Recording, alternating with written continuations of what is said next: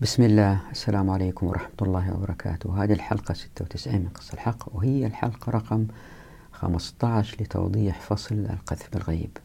في الحلقة السابقة تحدثنا عن نظرية كينز وكانت مثال جيد للقذف بالغيب. الإخوة المشاهدين اللي بيتابعوا الآن يا ريت يشوف الحلقات الأولى التي تتحدث عن القذف بالغيب والقذف بالحق. في هذه الحلقة نستمر في الحديث عن القذف بالغيب عن دولة الرفاهية ثم الاقتصاد الكلاسيكي الجديد. إذا في وقت ندخل في موضوع الهدر. إن شاء الله بتوفيق الله. والآن إلى الملخص في هذه الحلقة راح نمر سريعا على اشتراكية السوق والاشتراكية الديمقراطية. طبعا هذه الحلقة والماضية ما دخلنا فيها بتعمق في هذه المسائل لأنه صعب إقناع في هذه المرحلة الاقتصاديين بهذه الأفكار مقارنة بالإسلام. ليه؟ لأنه لم نشرح بعد كيف يمكن الشريعة تشتغل أيامنا هذه؟ فمآلات الاقتصاد في ظل الشريعة لم تظهر بعد. لذلك آه، كثير من الاقتصاديين ما راح يوافقوا على الكلام اللي ذكر في الحلقة الماضية والحلقة هذه وباقي الحلقات التي تتحدث عن الاقتصاد لأن الصورة غير مكتملة بعد. يمكن تزداد قناعتهم لما أشرح في فصل الفصل الوصل والشركة وابن السبيل كيف الشريعة تشتغل في الاقتصاد. لهذا يمكن هذا الملخص يمكن ما يكون مقنع لهم وإذا تابعوا الحلقة بالكامل آه، لا يجدوها بذات القوة لأنه ما فيها تفاصيل. في نفس الوقت الدخول في التفاصيل راح آه، يؤدي إلى فقدان الكثير من المشاهدين اللي هم ما لهم اهتمام كبير بالإقتصاد في بطريقة مفصلة. فهذه المشكلة ما نعرف كيف الخروج منها إلا أنه الإخوان المهتمين الله يعينهم على تحمل هذه الحلقات والاستمرار إن شاء الله بإذن الله. بعد ما تخلص هذه الحلقات كلها إن شاء الله يمكن باقي لنا حوالي 70 80 حلقة إذا لم تصل إلى المئة غير الحلقات هذه اللي خلصت ال 95 بعد كذا يمكن يجوا آخرين أو أنا إذا كان في عمر إن شاء الله بإذن الله الواحد يأخذ مقاطع من هذه يركبها على بعض بحيث أنها تكون مقنعة للإخوان في علم الاقتصاد. ففي الأول نمر على البيئات اللي تزدهر فيها الرأسمالية ووضح أنه هي الديمقراطية لكن هي ليست شرط لازدهار الرأسمالية فهي تزدهر أيضا في البيئات الدكتاتورية. فنتحدث عن اشتراكية السوق. وطبعا من الدول التي أخذت باشتراكية السوق هي الصين مثلا. بعد كده نمر على الاشتراكية الديمقراطية وهي التي أخذت بها معظم الدول في العالم الغربي. وأبين أنه مآلات الاقتصاد تتعدى في العادة حياة فرد يبحث في الاقتصاد لأن مآلات القرارات الاقتصادية تظهر بعد أجيال. ومثال جيد على كذا الاشتراكية الديمقراطية. بعد كده أبين أنه القرارات في أي مجتمع يحكم بالعقل في الاقتصاد مثل دولة الرفاهية حتى ينهض لابد أن القرارات تنقسم إلى مجموعتين. مجموعة تناقش كيف ننهض بالاقتصاد ومجموعة ثانية كيف ننفق الأموال على المحتاجين حتى لا يتخلف الاقتصاد ويتأثر. بعد كده نناقش مسألة رفض الغرب للأديان والذي أدى إلى أن المرجعية هي العقل في تحديد أولويات النفقات. طيب عقل من الذي يحدد؟ أي أن البيئة خصبة للاختلافات بين الأفراد.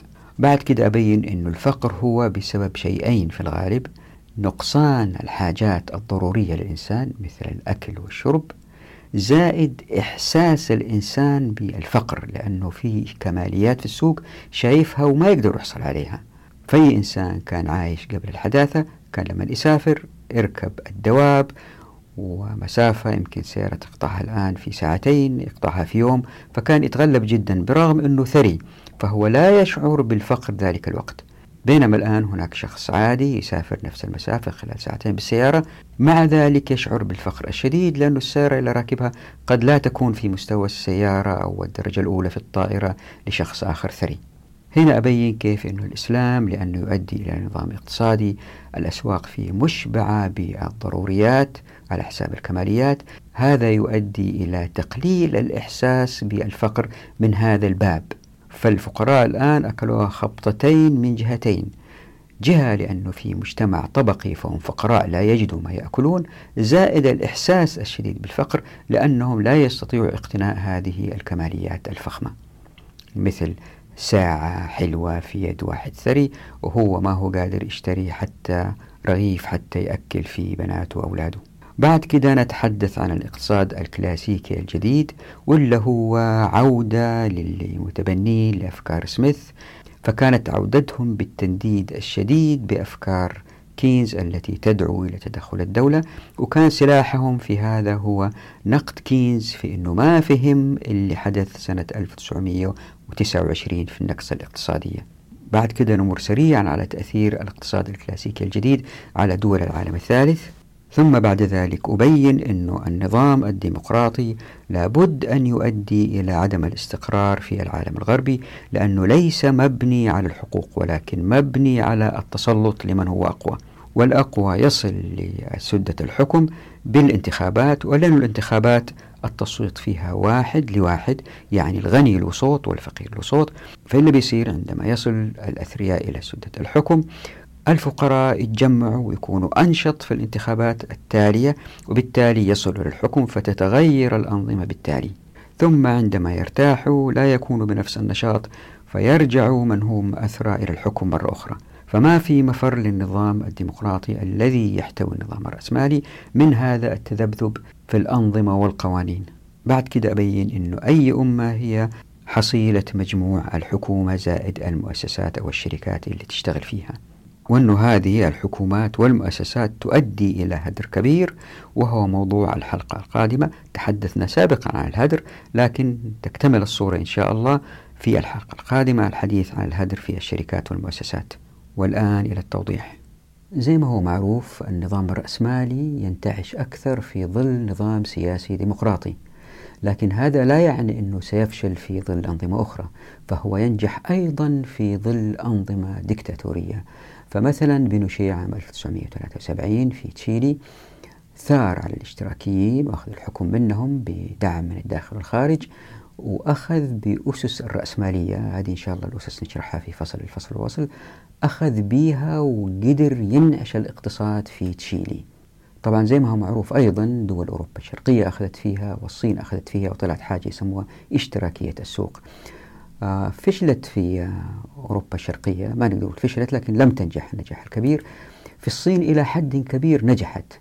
لكن إحنا ما راح ندخل في هذا الموضوع لسبب إنه أنا أعتقد آه طبعا ما هذا مو كلامي كلام ناس كثيرين إنه الصين برغم نجاحها الهائل سيأتي وقت واما تتغير تصير ديمقراطية أو إنه آه الشعب يثور عليها ويغيرها رغما عنها. ليه؟ لأنه هي اقتصادها نجح نجاح باهر. لسبب؟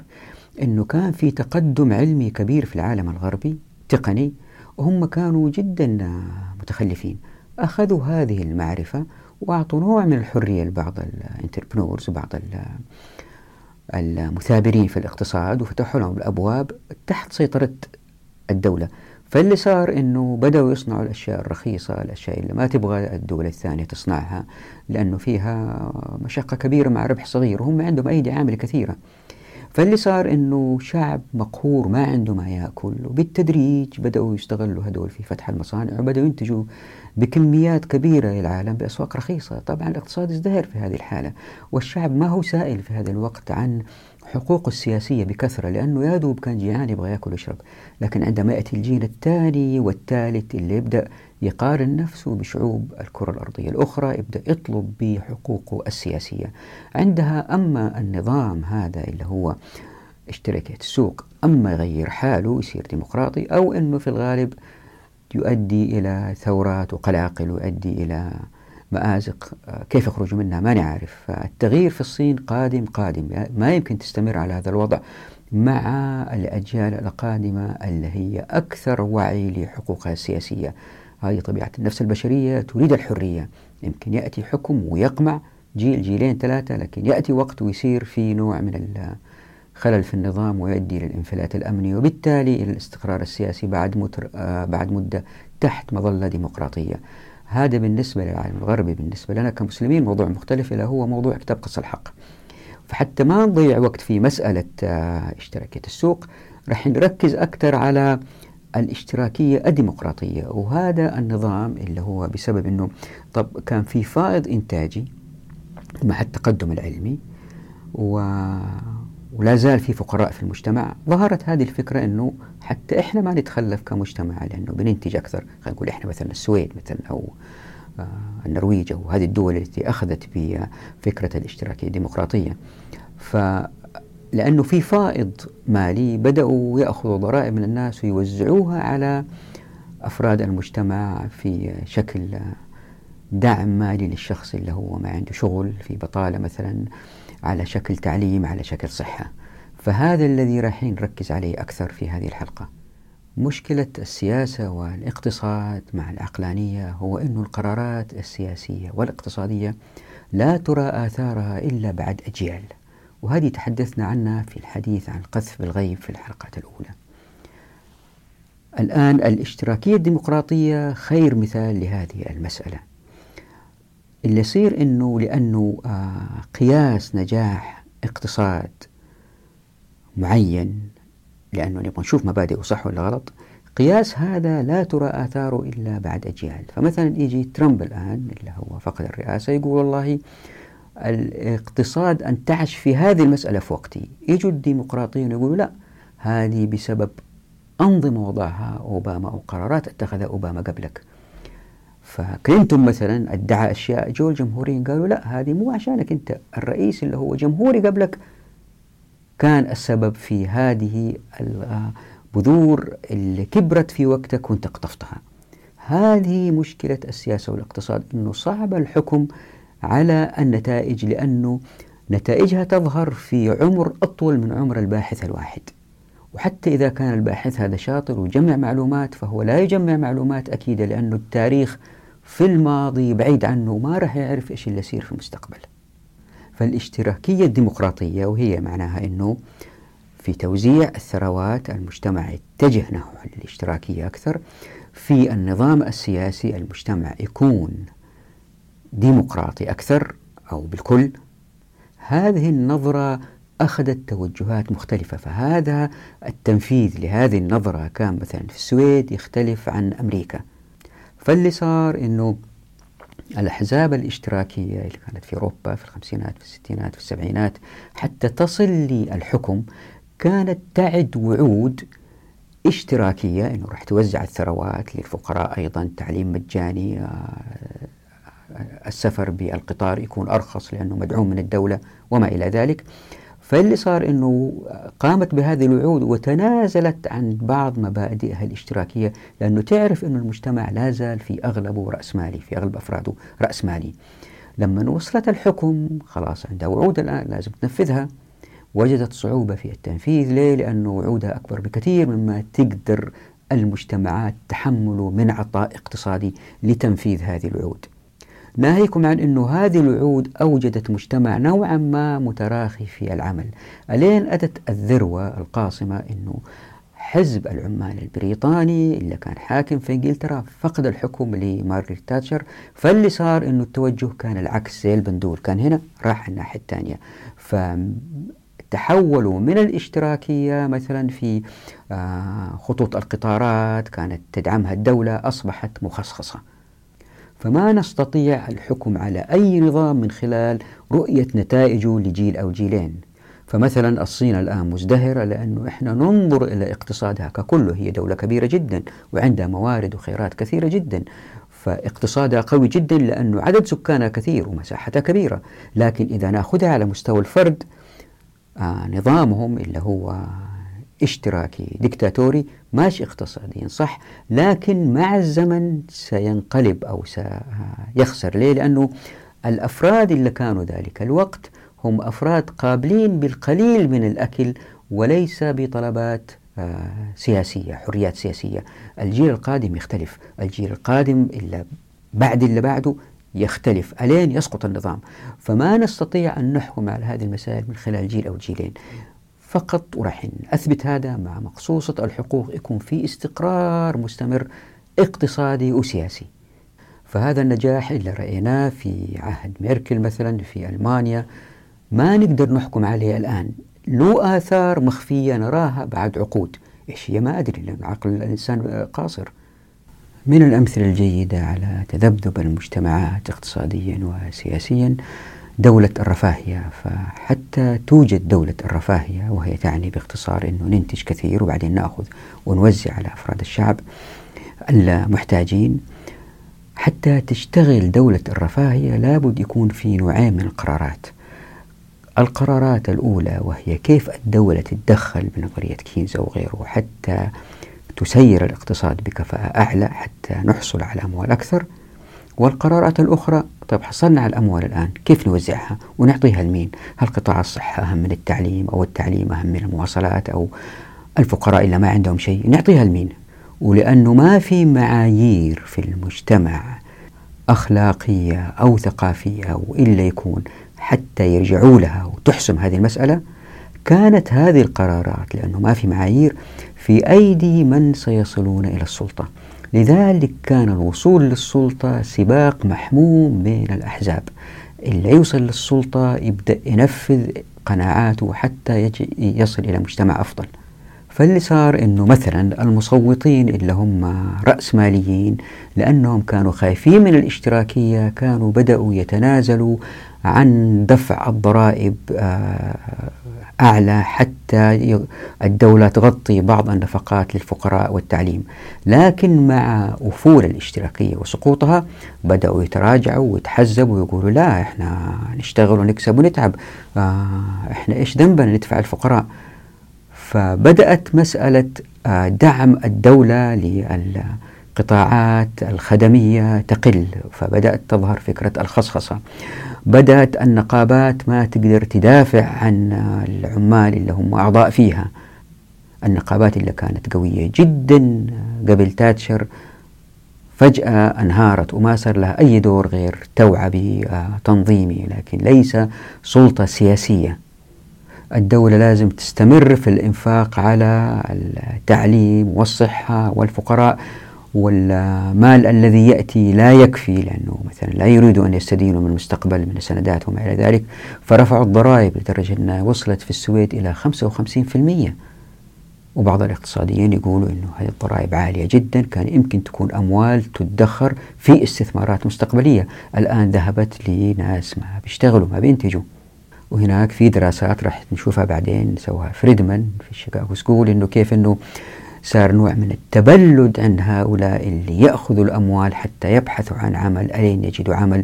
بدأوا يستمروا في الحياة من غير عمل. يقولوا ما وجدنا عمل ما نعرف إيش. فبدأ التكاسل ينخر في المجتمع وبالتالي هذا يؤدي إلى تقليل الإنتاجية.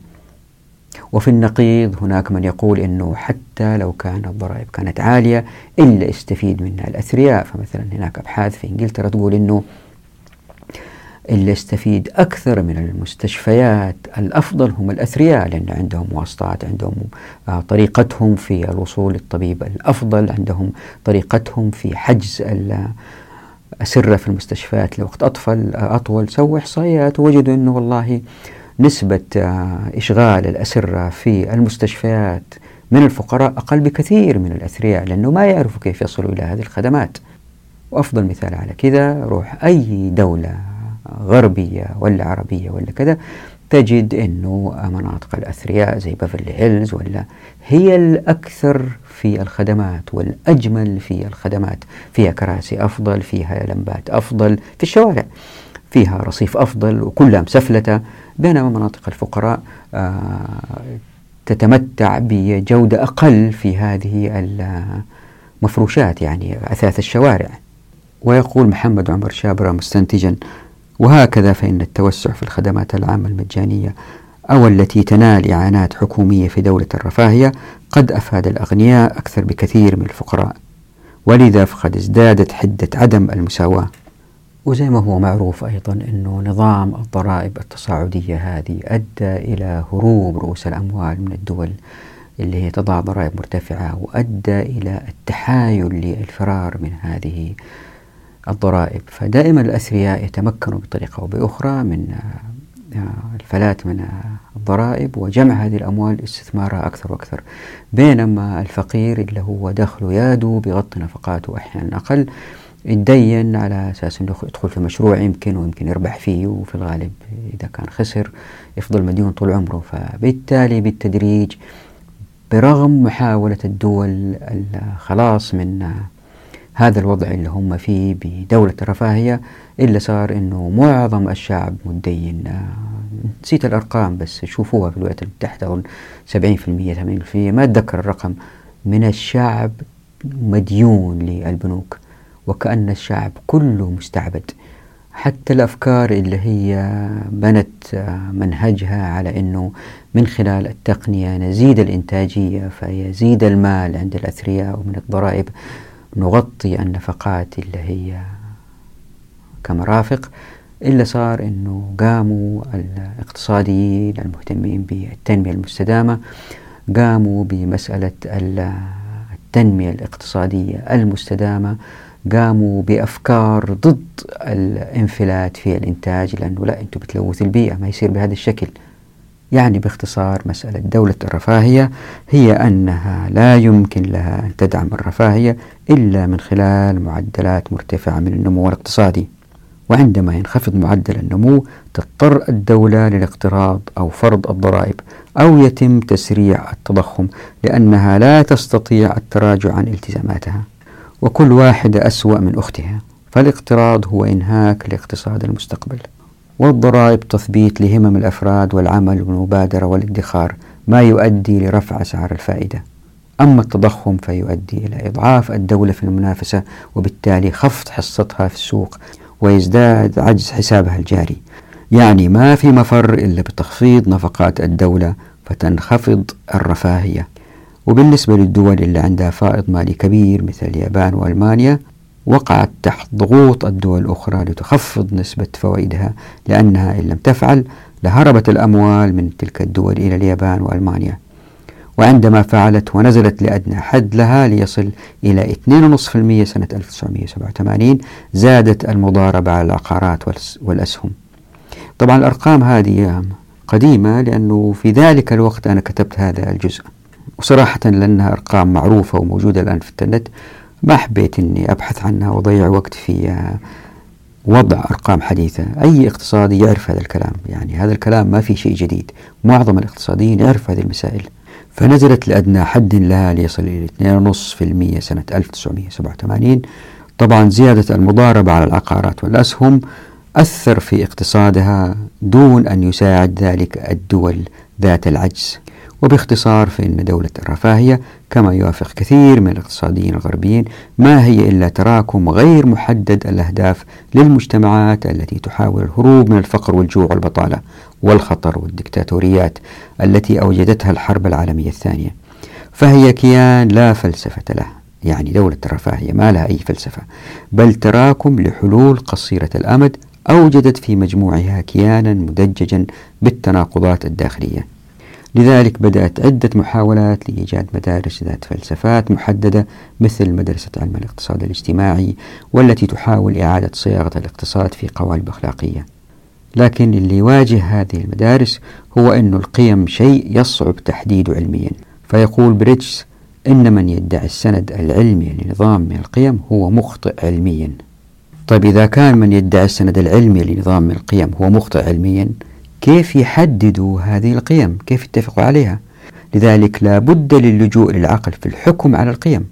تظهر المشكلة ثانية عقل من هو الحاكم؟ لذلك لا بد لهم من الإجماع على القيم. وهذا أمر مستحيل فتحويل الفرد من شخص اقتصادي إلى إنسان يدرك القيم ويتنازل عن مكتسباته لمجرد الأخوة والعدالة هذا أمر لا يمكن للغرب تحقيقه إلا بالعودة للدين. طب هم ما يبغوا يرجعوا للدين. فهذه المدارس التي تنادي بالإصلاح في الهيكل الاقتصادي لتلافي الخلل في التوازن في توزيع الثروات من خلال القيم له هي مدارس حالمة لأن الغرب علماني في معظم أفراده ويرفض الأديان. ومن النواحي الاجتماعية والنفسية دولة الرفاهية ساعدت على ازدياد نسبة الإجرام.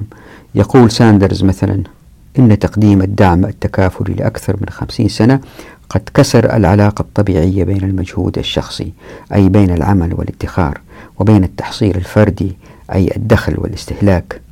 وقد حل مكانها الحق في الحصول على دخل بغض النظر عن السلوكيات أو المجهودات الشخصية.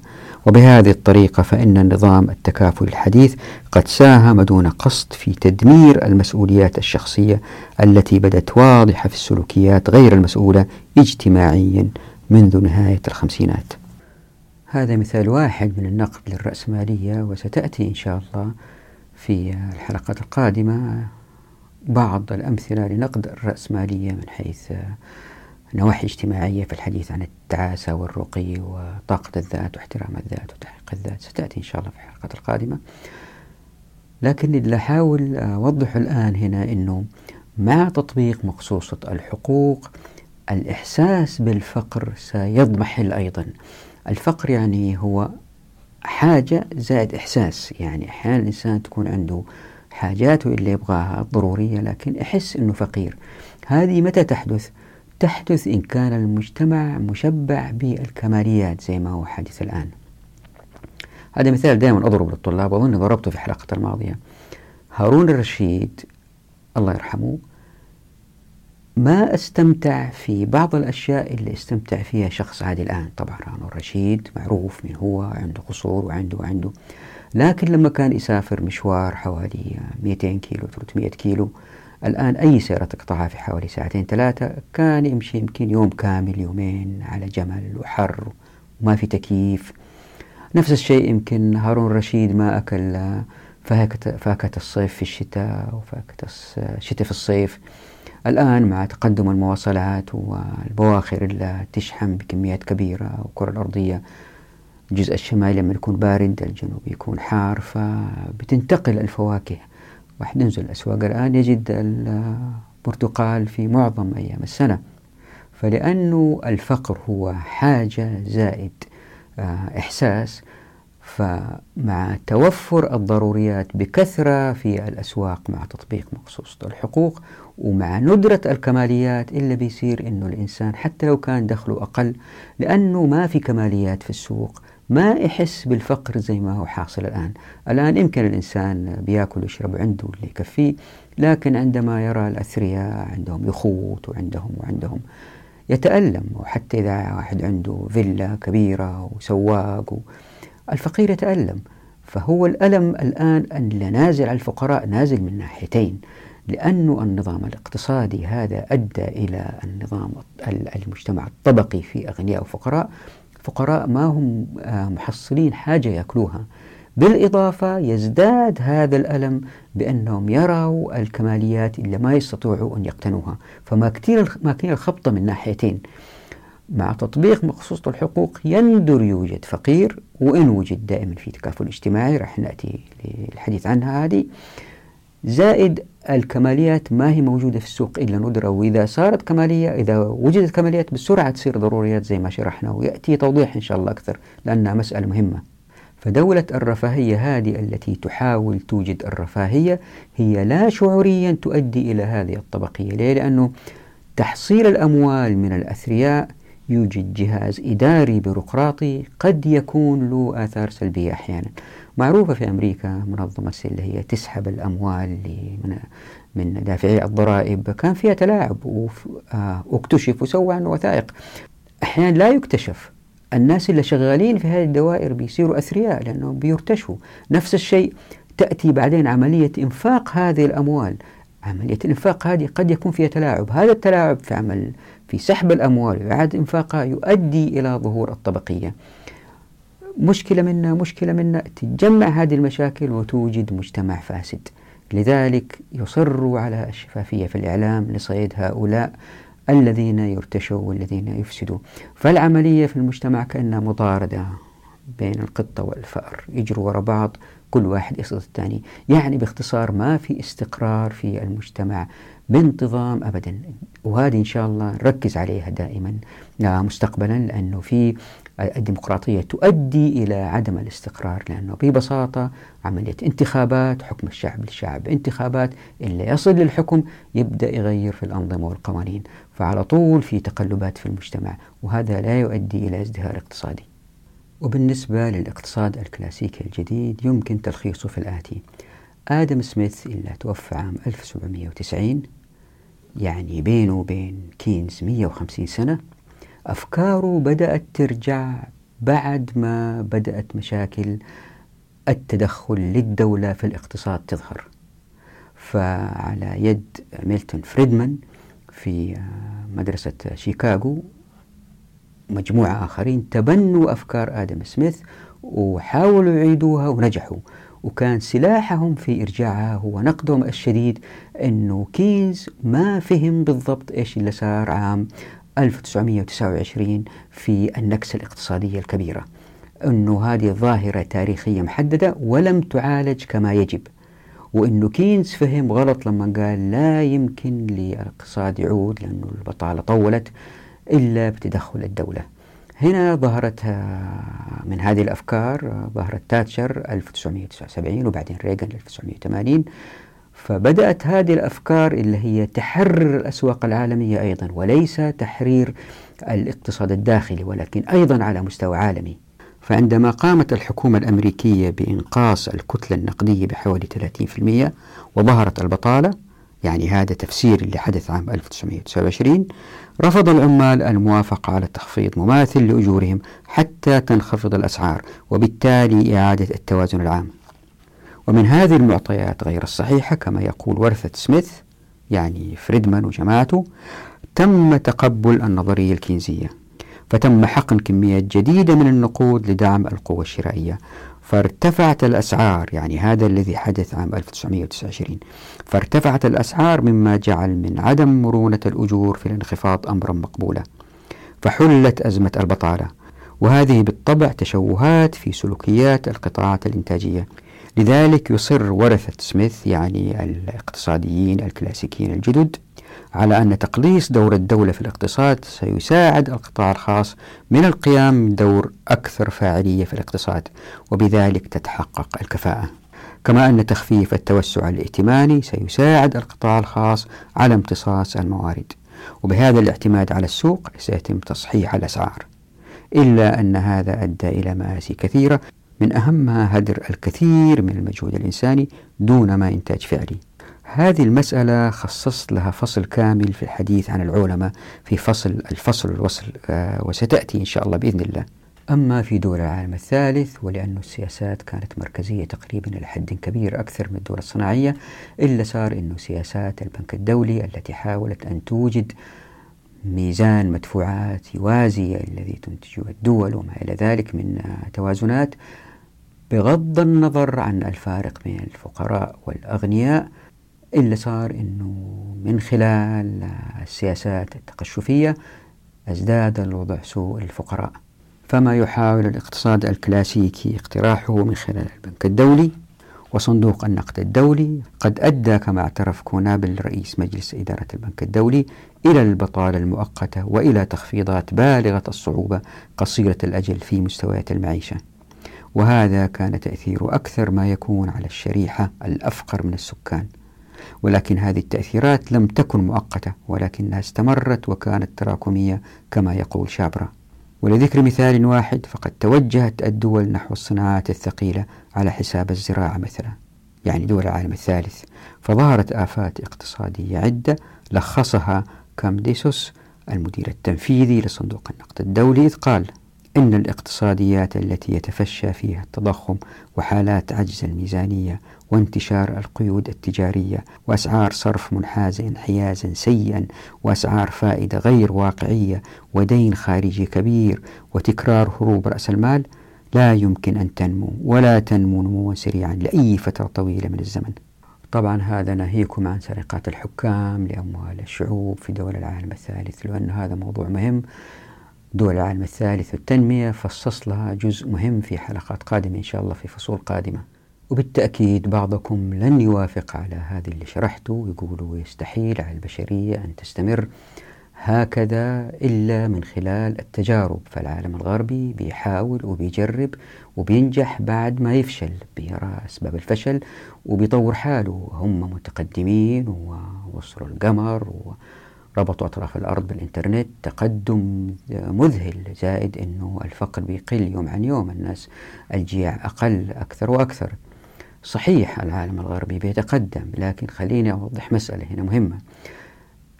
أنه أكيد توافقوني أنه النظام الرأسمالي أكثر ما يزدهر في نظام ديمقراطي.